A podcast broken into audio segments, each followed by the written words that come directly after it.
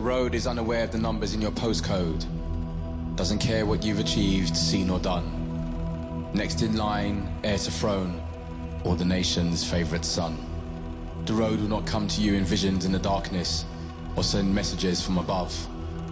There will be no warning of the journey on the road that lies ahead, or alarm calls to summon you from the depths of your bed. Angels will not fall with dreams cradled in their wings.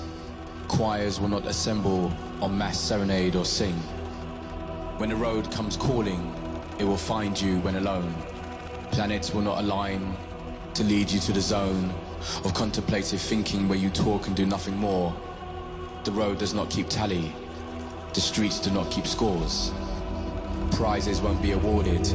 Medals won't be won. Call me darkness devoid of light. Firstborn Jemima's son. Vietnam raised, now residing in the east. Subject of the city, I'm the prophet of the beast.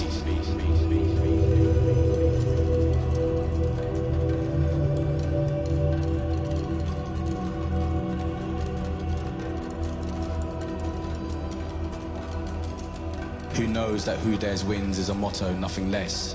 Carpe diem, seize the day, count the minutes, use one less. The road is selfish and the road can be hard. The road can be long, the road can be far. The road will be in struggle, the road will leave scars. The road requires wisdom, the road requires truth.